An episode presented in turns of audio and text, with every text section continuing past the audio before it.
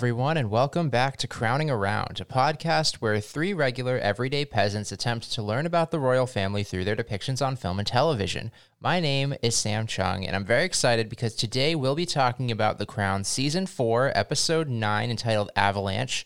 Last week, uh, we read the log line and we wondered is this a literal avalanche or a metaphorical avalanche? And it turns out to have been a very real avalanche uh, that I actually knew nothing about, but I was very uh, interested to learn about. And of course, as with anyone who has a near death experience, uh, Charles immediately begins to spiral, which is always very fun. So, helping me to break down this episode, as always, are my two co hosts. First, a man who's preparing a videotape to give to his wife on their next anniversary. It's Ivan Vukovic. Ivan, what number will you be performing in your anniversary video?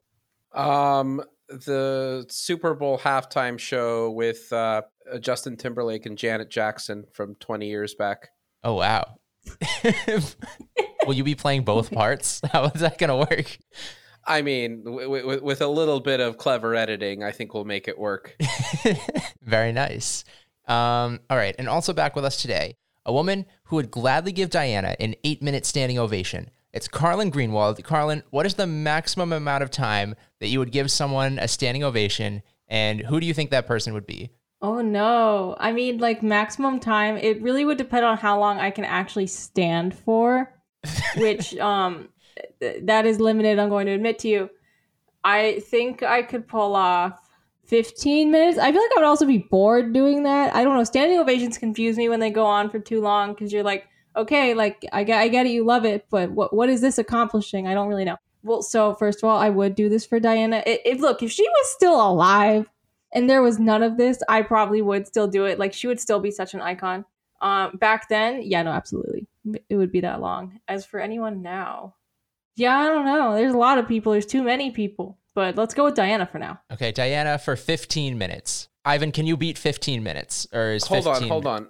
I have I have a follow up question. Do we really believe that if Diana were alive today, that she would still be like a squeaky clean non-controversial figure? Yeah, I think so. I think that she probably would have gotten married to whoever she died with. Or she probably would have like had a second marriage and someone there was a podcast i was listening to once that said that she would be one of those people who would post inspirational messages on instagram and i was like yeah that kind of checks out like she would just be one of those celebrities who'd like post random uplifting things. Oh, see, I don't see it at all. I, I, I see her as like developing some kind of really, really bad take. Maybe, eh, maybe like not anti-vaxxer territory, may, maybe not TERF territory, but but something that is that is not going to be a good look. Yeah, I mean, I think that like the death circumstance just like built on the lore. I don't know. Yeah, I, I'm kind of I can't I kind of lean more toward Ivan. I don't know that she would have like a bad take that would get her canceled. But I think that like the fact that she died definitely like obviously changes the way that we kind of view her legacy. I'm telling you, it'd be good. Y'all are crazy. But Ivan, 15 minutes, more or less. Oh, uh, for uh, far less for me. Is eight minutes even too much? I mean, let's put it this way: like, I'm the type of person that at the end of the main set of a concert is always debating whether I want to just like rush for the parking lot and get out of there before the encore begins. You would skip the encore. well, okay. This is not going to sound good. This is not going to reflect well upon me. But I skipped maybe like the last two or three songs of the encore of Paul McCartney. Oh, wow. Sir Paul McCartney. Sir Paul McCartney. But here's the thing like, it was in a giant baseball stadium, and I could still enjoy those songs on the walk to the, you know, conjoined parking garage. Fair enough.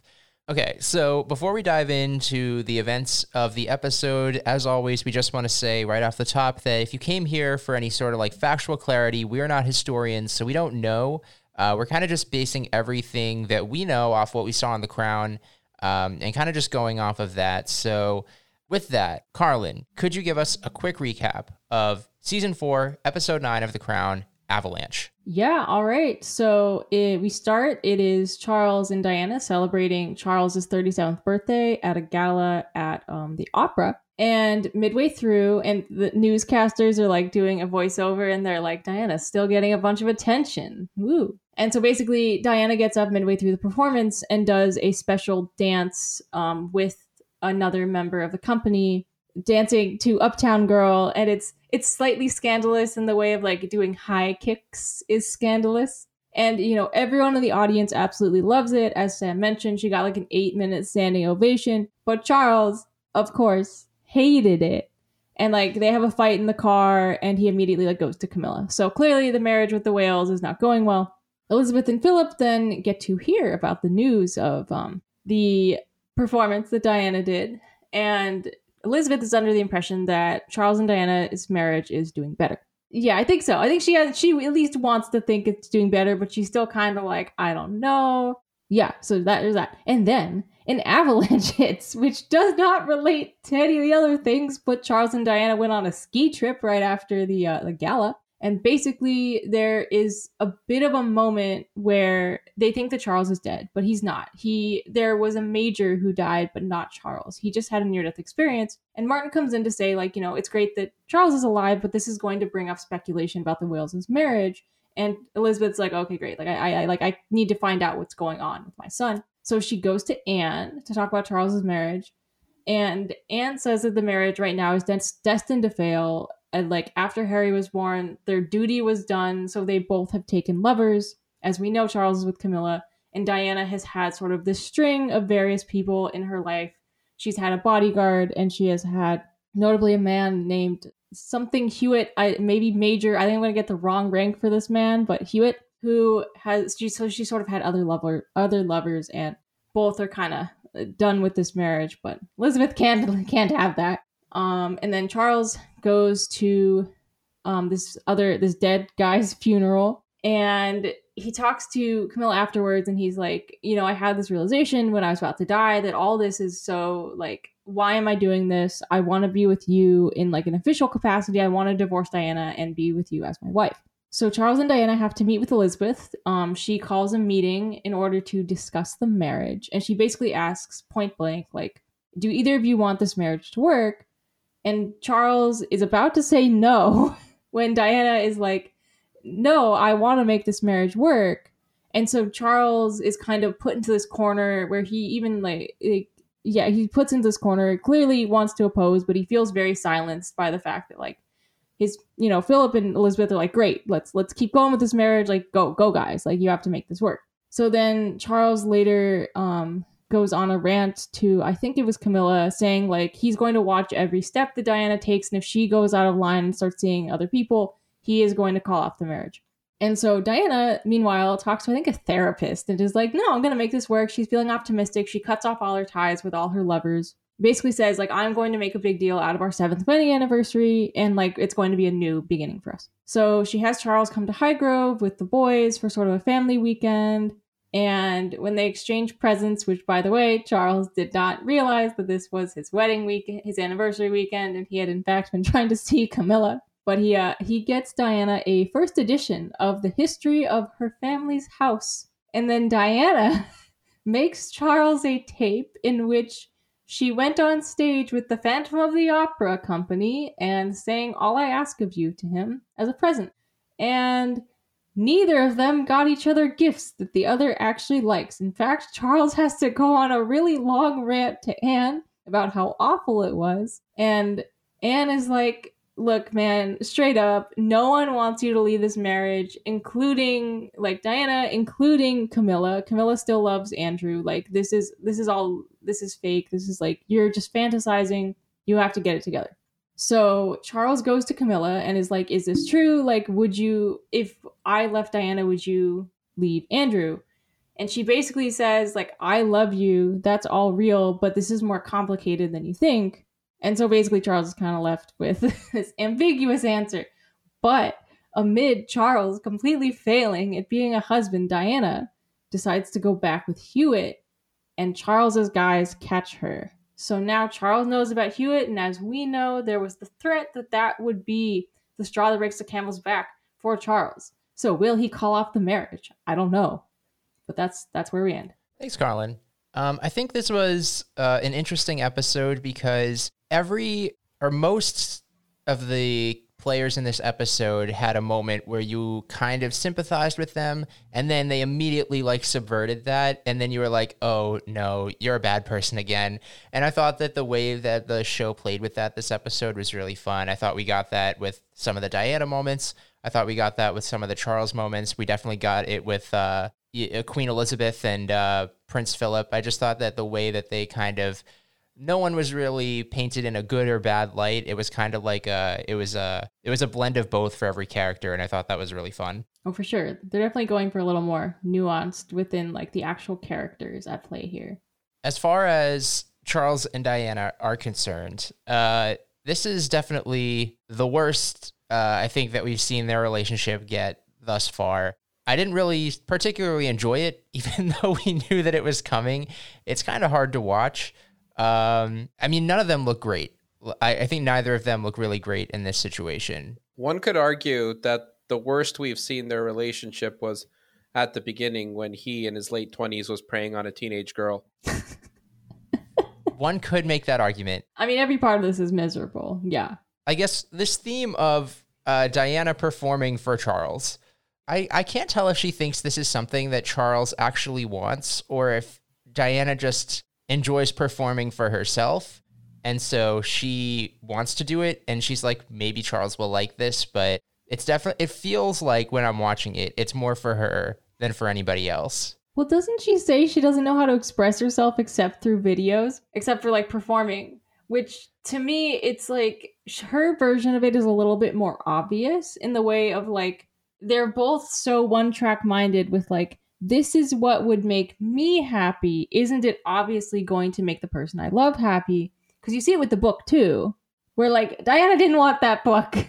it was like Charles thought that this was an interesting book, and it kind of relates back to her in sort of the same way that I'm sure Diana was just like, this is how I express love. Who wouldn't want a love song sung to them? Okay, here you go, Charles. I slightly improved this time by not doing it publicly. But like I think that Diana's is just more obvious. And like it had it took it was a bigger production and sort of more flashy of the wrong thing. Um how long did it take before you realized what Diana was doing in that opening scene? Oh, um uh I mean I, I think somewhere in between her excusing herself and her appearing on stage, I think it became obvious. I think that was where I noticed it too. But obviously, they were teasing it from the beginning because there's the performer who's like, only four people know. Who do we think the four people are? the dude dancing. Yes. The person who lets people on stage.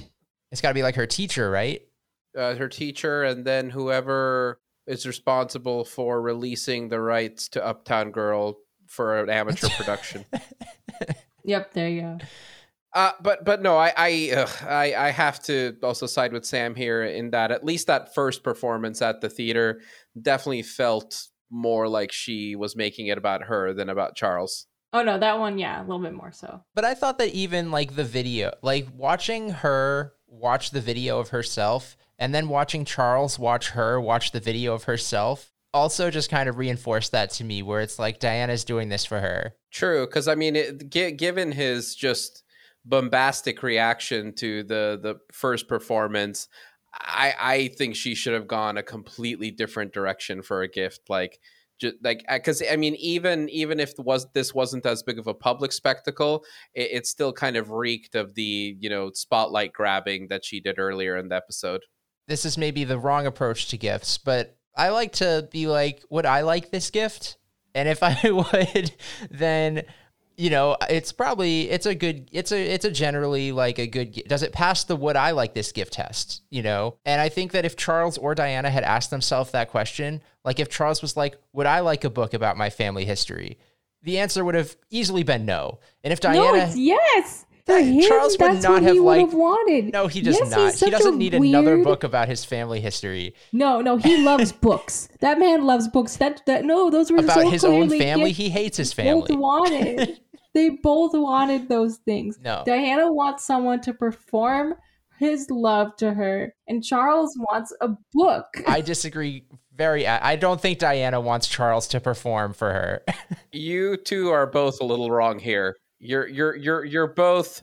I think you're both just missing the obvious in that these two people are both batshit insane.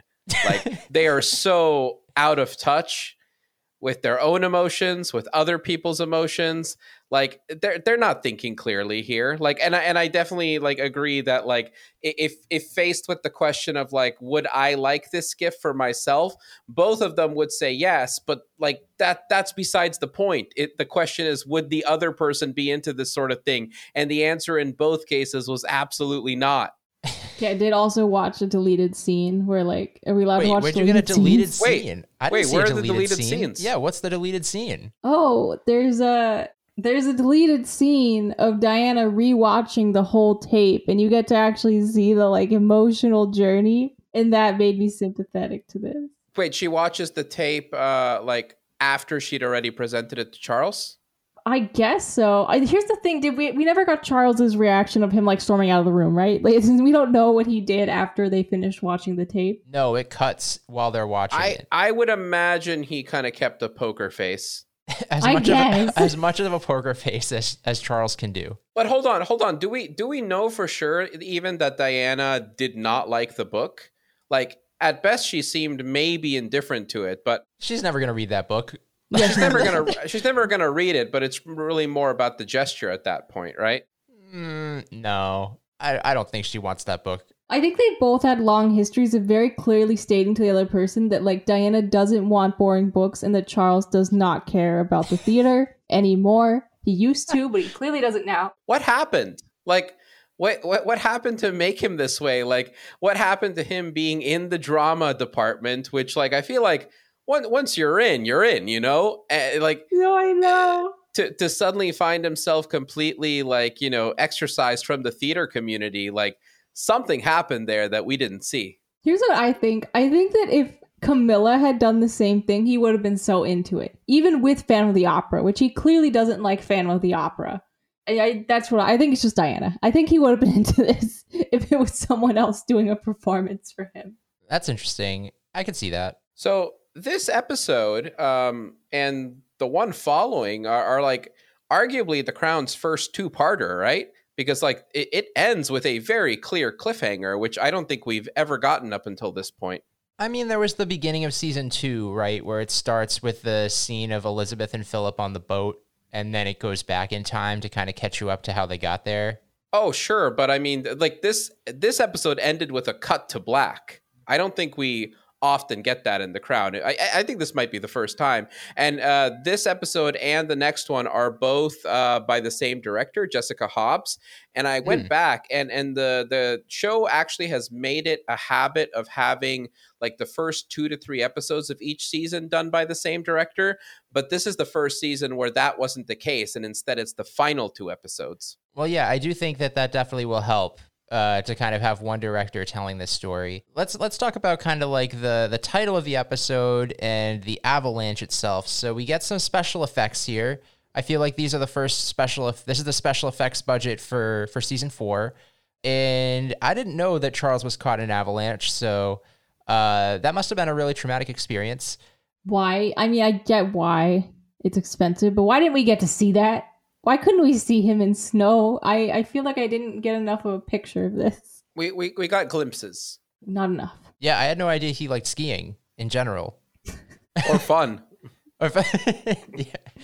Yeah. Um, but yeah, super traumatic because not only does he have a near death experience, it seems like the person that he went, one of the people that he went with actually dies in this, uh, in this accident. So this is kind of the moment they paint this as the moment where Charles is like, you know what? What am I doing with my life? That this is the near death experience that really gives him the, the boldness, or at least almost gives him the boldness to voice his opinion. He can't he still can't quite do it at this moment, but he's almost there. He's very close.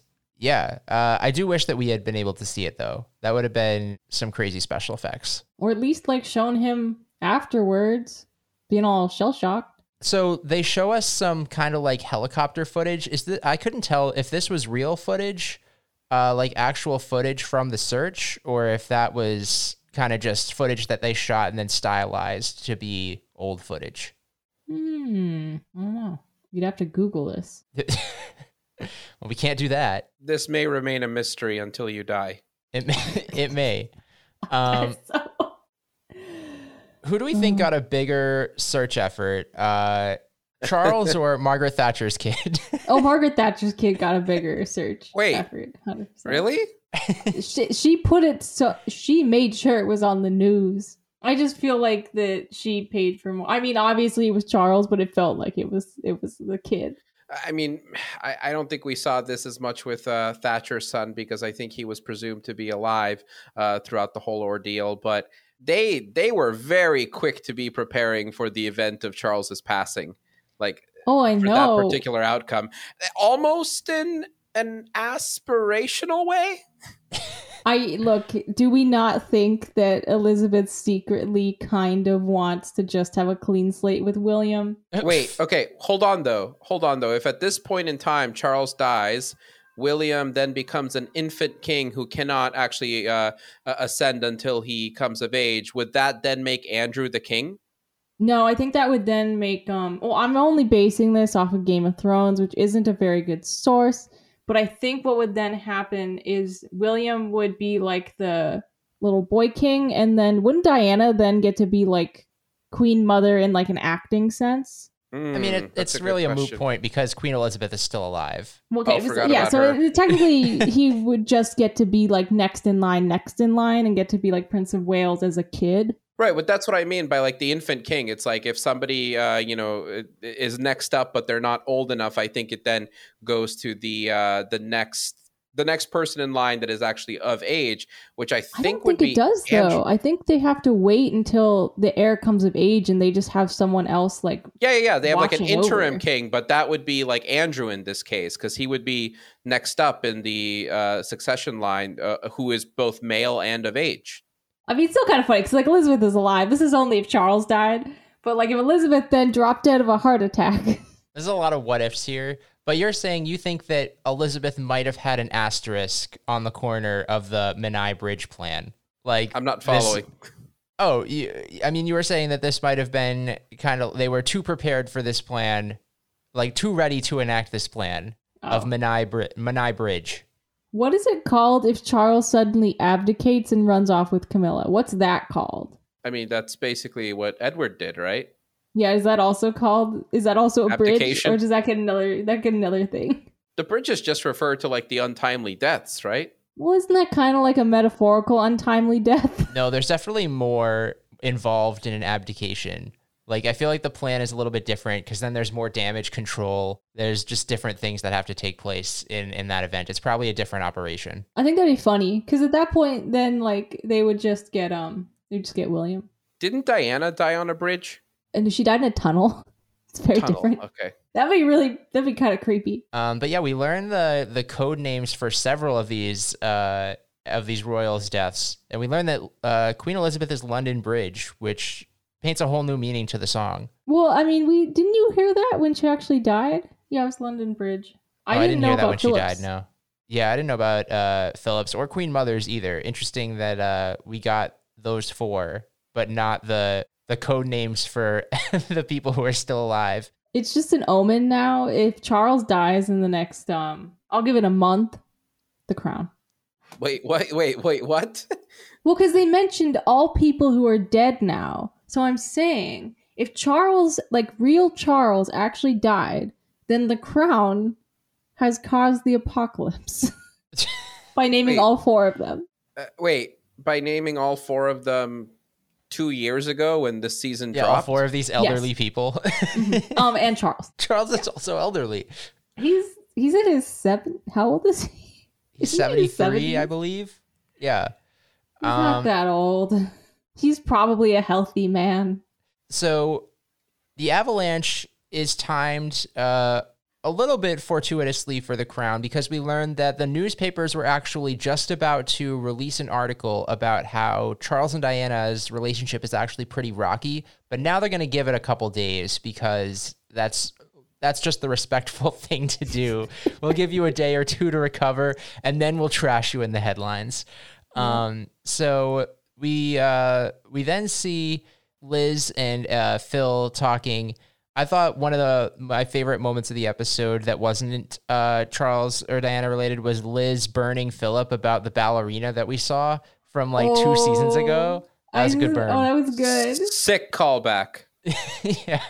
And then, of course, Queen Elizabeth learning about Billy Joel for, I think, the first time ever. Joel.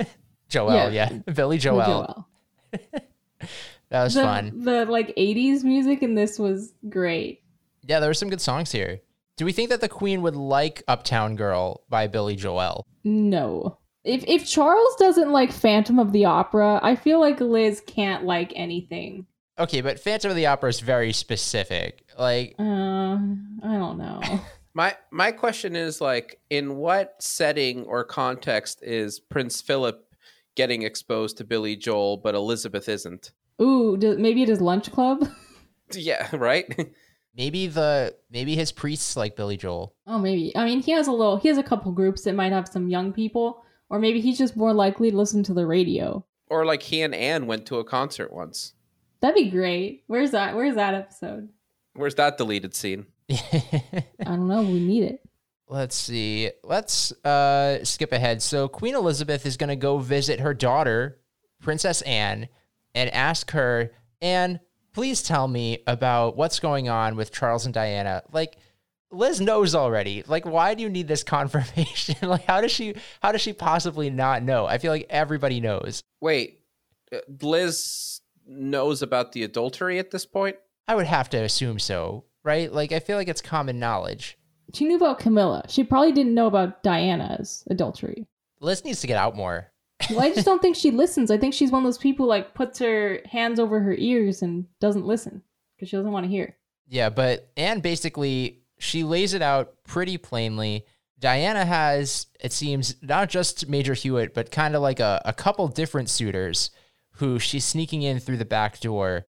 It's uh I, I, I don't know. This is a this is a real moment for Liz. Liz is like, well, I have to take some action now, which I, I don't know. Does she? Does she really though? No, it's all sexist.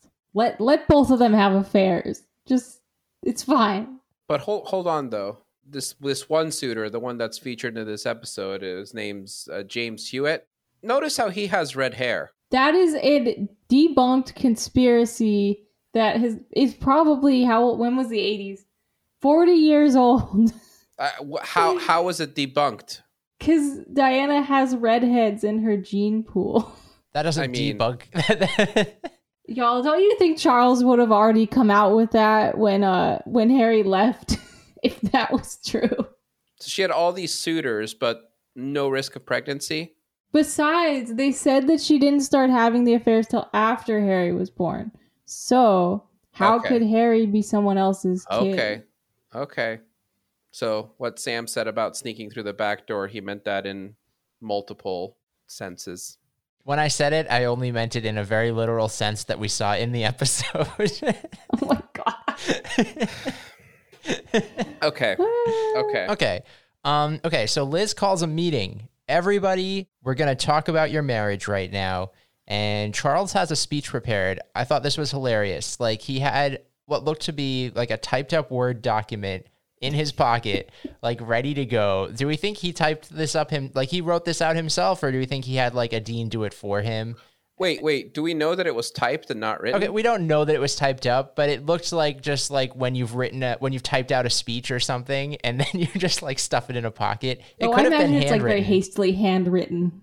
Many pages of handwritten notes. But he was ready. I was frustrated ready, yeah. in that scene that like Charles didn't get a chance to to you know have his say. What would what would Elizabeth have done if he had like he had been like, no, I'm done, and Diana had been like, I want to keep trying. Like, what does she do? I, I don't know, and I'm not very sympathetic to Charles or Diana. Like I, I think they're both bad people for different reasons, but I would say in this particular scene, uh, she like Diana's sudden like heel turn and saying that she wants to keep the marriage together out of nowhere. It, it I don't know, something about it didn't smell right to me. I think that even if Charles afterwards says that he wants to keep the marriage together, ultimately Liz's thesis here is that the marriage can't fail. It would ruin the integrity of the institution. So even if Charles is like, I think that I don't want to make this work, if Diana says she does want to make it work, Liz will tell Charles, Diana wants to make it work. You have to make it work. So wait, but what happens if neither of them want to make it work? Then do they let the marriage fail? Yeah, I mean, if neither of them want to make it work, then it becomes more interesting because then it's like, well, what are we doing here? We know what happens. that is true. Well, because I guess, and then like precedent wise, I guess Margaret did get to get divorced. Granted, she wasn't the heir. I mean, I was also likewise surprised with Diana's kind of commitment to the relationship, and she presented as like the avalanche also gave her some clarity. Um, but I wonder how much of that is is just like if the if the marriage ends, what her role is if if she's no longer like the that like Charles's wife. I I call absolute bullshit on the Avalanche giving her clarity because if if it suddenly like reawakened her feelings for Charles and she realized that like oh I came close to losing him and you know now now I realize that you know I truly do love him like that's something that she should have communicated to Charles prior to that meeting. Like he he seemed pretty surprised and taken aback at that because it's not something that she actually said to him. Yeah, and it's also interesting that like we see some of the moments before the meeting, right, where they come in it seems like separately and they sit on like opposite couches. They don't like there's no yep. real closeness to them in the immediate moments leading up to the meeting. It's it, it yeah, I, I I I see where you're coming from, Ivan. I, I definitely think that there were at least three performances that Diana delivered in this episode, and this was probably the most convincing. Oof, you guys are mean. No, I, I think that she I mean, I think there's something to be said with like you have thoughts of like this marriage isn't working, but when an outside force says like, "Do you want this to end?" I think it was a gut reaction of saying no. And like again, it was probably something she'd been thinking about prior to the avalanche, but this was like an opportunity to be like, "Okay, like no, I don't want this to end right now." And like is she correct in doing that for herself and like and there's also the element of like you don't want a divorce for the kids, like I think there's a difference between thinking your marriage is failing and being asked, like, essentially, do you want a divorce? And I think those are two different things. And so in mm-hmm. her mind, it was like, oh my God, like, I'm not ready to go over this hill yet. So even though I'm totally unhappy, I'm going to find whatever excuse I can to say that no, I don't want this to end. Yeah. Carlin, I hate to play this card, but what would you know about being married to the future King of England? the same amount that you know.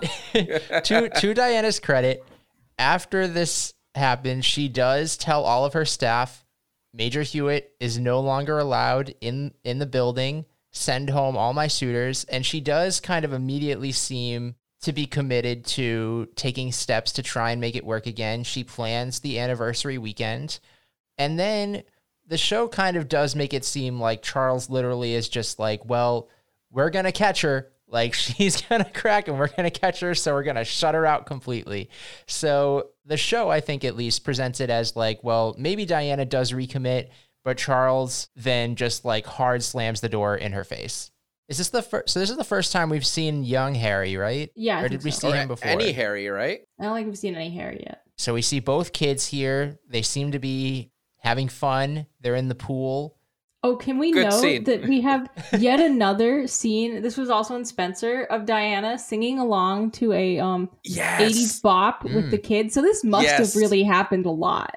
I'm still so like dumbfounded by how often she is just driving around on by herself or or yeah. you know just like w- without any well I mean I presumably she had like security detail tailing her but like it just seems so weird that she's allowed to drive. Yeah, I don't know. I guess she. Do you think there's like a royal driving test you have to? I mean, pass? they let they let Charles drive. Like Charles is always driving around. Oh, well, there, there you go. Did she even have her license when they met? Well, I guess we didn't really have that information. I guess she probably did.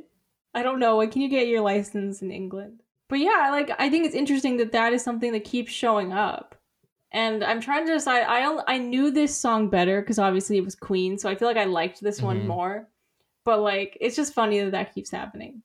yes. Hope, hope we get at least one scene like that in season five. Please, we need another car scene. Okay, so Charles almost schedules a rendezvous with his lover on his anniversary, which close call there. Good. That's why you have staff. I know. Imagine being a dean in that scenario and being like, "Uh, sir, that's your anniversary." Wait, what do you mean? Imagine we saw that unfold. I know. No, but like just being like, uh, imagine being that person. You know, like having to tell the the future king, like, "Oh, you can't do this. Uh, you have your anniversary that weekend." But we do see Charles at one point. It seems like drive to what seems to be like outside Camilla's house, but like very far from her house. He like makes her walk over to the street to the car and he's like, I need to know if my marriage ends, will you get a divorce and run away with me? And Camilla is basically like, no, no, I'm not going to do that. I mean, it was it was good that he asked. Well, was yeah. good that I he mean, asked. honestly, that'd Yeah. be very bad if he made that decision and didn't ask her. Like that'd be horrible to her. Can you imagine? Like you, br- you essentially are like the reason that the future king breaks up his marriage, and then you don't even Yeah. want to leave your husband. Are we missing like the Andrew Parker Bowles context here? Do we need to see Andrew Parker Bowles return here in the crown so that we kind of know what we're working with? Or do we think that it's fine what we got? I liked the scenes with him last season. I thought like uh, the performance was a was a pretty compelling one, and I think he, you know, he kind of went toe to toe with Anne. He he was he was interesting to watch, but uh, yeah, I'm not sure how much that would add here. I wouldn't mind though. I think what it would do is it takes us out of Charles's point of view if we actually see how Camilla and Andrew are. Because right now he doesn't have the information. Like for all he knows, Camilla's lying about being fine enough with Andrew. And I think that's interesting because like as an audience member, I do want to know like is Camilla mm. lying or like what does her marriage look like? But I think by denying us that, it's kind of an interesting way to keep us in Charles's point of view. Okay, so eventually Charles ignores Diana so much that Diana finally calls back up James Hewitt and is like, "Hey, you want to chill?" She sneaks him in in the back seat of the car, which very sneaky. But Charles has set up spies. Charles has spies at Kensington Palace, and they immediately let him know, like, "Hey, Hewitt is back," and that's kind of where we end the episode. So Cut to big black. cliffhanger to be as you continued. as you said, Ivan. Yeah, I mean, I don't really blame Diana here, honestly. Like Charles was a real a real shit by, by the end of the episode. I mean, I think the thing is, like, they probably could have gone on and both just had affairs, but Charles just loves Camilla too much. Like, it's funny that they probably could have made the work marriage quote unquote work by having this uh little open door policy. But in But, the end, uh, love wins. Yep. I thought it was interesting that Anne presents the two the you know each person in the relationship as Charles actually being more discreet, but in the show, this was kind of like the first time we learned about Diana and Hewitt.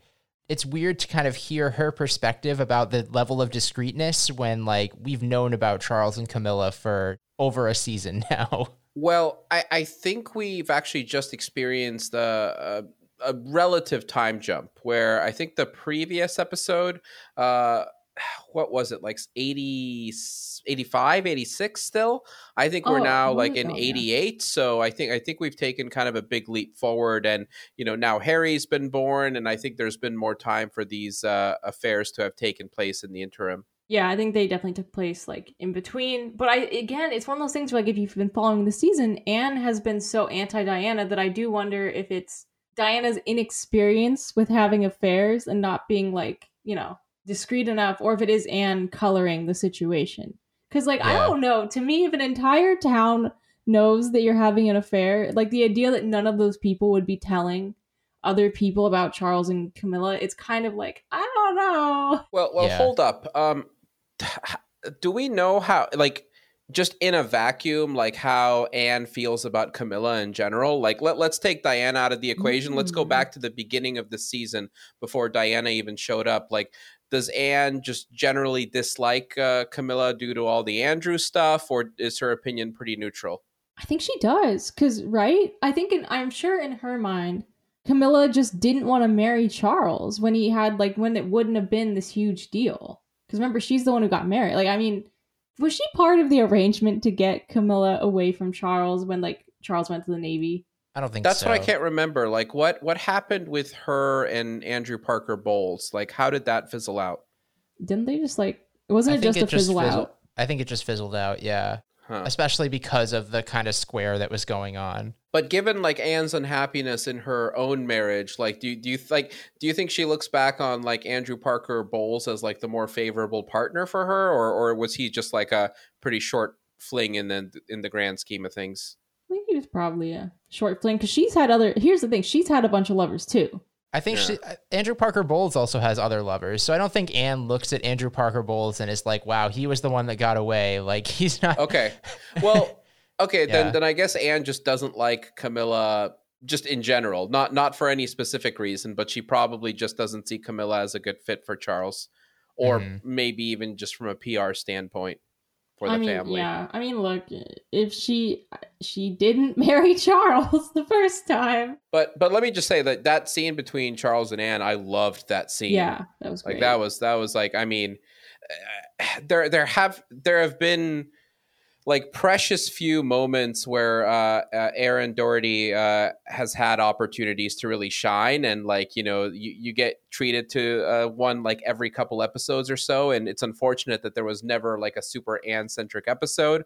But like anytime she has a big, I know what you're gonna say, Carlin. I know the kidnapping, but yeah, every time like Anne gets an opportunity to get like worked up about something, like she she just shines. No, it's it's absolutely true. This was a, like this was a very great scene. Uh, no, she did great in this episode. So I have one one other uh, question. Um, and I know you know both of these are narrative adaptations that don't necessarily fit neatly into real world timelines. But do you think the movie Spencer takes place before or after this episode? Oh, after it was 91. Oh, shoot. Okay. so definitely it was after. Okay then. It'll only get worse from here. Okay, anything else that we didn't touch upon here in Avalanche? I think we covered a lot. Yeah, I mean, it was one of those episodes that like there was an A plot and just an A plot, so yeah. sure. not much to miss here. So Charles is 37 at this point. When we when we first met Josh O'Connor as Charles, how old is he? Probably twenty. 20? ish. Yeah. Like I mean, he was So in he's- university. He's aged up 7 17ish years. Yeah, I, I think I think Josh O'Connor is is definitely playing way older now. Uh, uh, perhaps a little unconvincingly. Um okay. So, before we close out here, let's talk Kinky Crown Award. I'll start. Yes, please. Get us kicked off with some kinky moments that we saw here in Avalanche. Princess Anne repeatedly saying "in and out, in and Oh out, my god, yeah, in and out."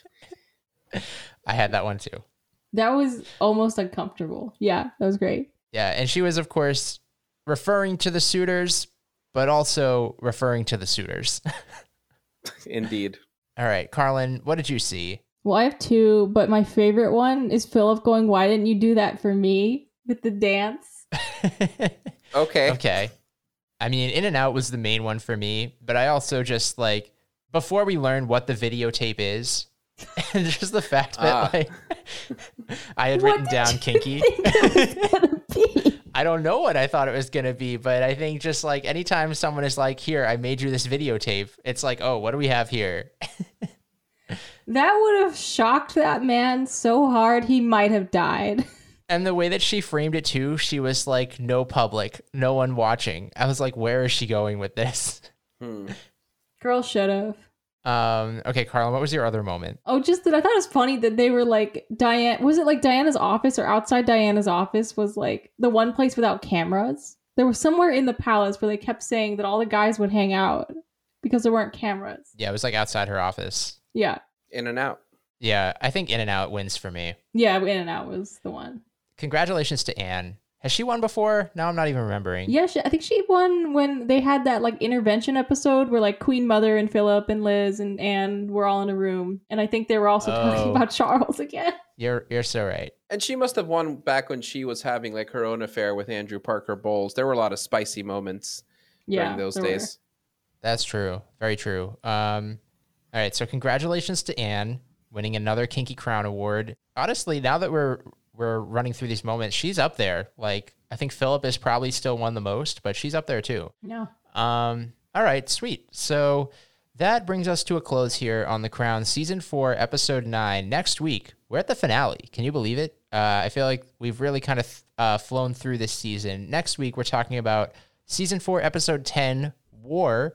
And in this episode, amid a growing challenge to her power, Thatcher fights for her position, and Charles grows more determined to separate from Diana as their marriage unravels. So I hope that I mean it's a it's a big ask, but we have so many fun characters that we've kind of gotten sprinkled out through uh, here throughout season four. I really hope they find a way to bring them all together here in this. Wait, finale. like who? Like, Well, not like- Thatcher and like Diana. Not like they all bring them together, but I hope that like we get more than just an A plot. You know, Oh, like I do well- hope that we are able to wrap up a lot of the, a lot of these kind of like stories that we have uh, open ended right now. You, you, you hope for like a uh, a a shot of Fagan in a psych ward reacting to the news of what's going on with Thatcher. You know what? I wouldn't say no to that. but yeah, you know, I hope we get some Margaret, which I feel like she really only had that one episode. I hope we get more Queen Mother because this iteration of Queen Mother still perplexes me. And I, you know, I still want more. Like, this is like, next episode is going to be the last time we get these actors as well for all intents and purposes in these roles, too. So, um, So it would be a perfect yeah. time to pivot focus to Mark Thatcher and his business in South Africa. Abs- Absolutely. So, Ivan, if people want to catch up with you about The Crown or anything related to what we've seen here today, where can they do that? At Ivan Vukovic on Twitter, at Ivan Vukovic on Instagram. Nice. You got your own name. I got my own. Wait. Oh, yeah. I got my own name, much to the chagrin of another far more famous uh, Ivan Vukovic that I met earlier this summer. Oh my Wow. god. That's winning. That's winning right there. Grabbing that SEO optimization. All right, Carlin, what about you? Um, Twitter at Carlin Greenwald, Instagram at Carlin underscore G E E. All right. And I'm on Twitter at Sir Sam Chung. But the best place to reach us if you have any questions about anything related to the podcast is on Twitter at Crown Around Pod. And that's really all we've got for you. Thank you all for listening, and we'll see you next time. And God save the Queen. God save, God the, save the queen. queen.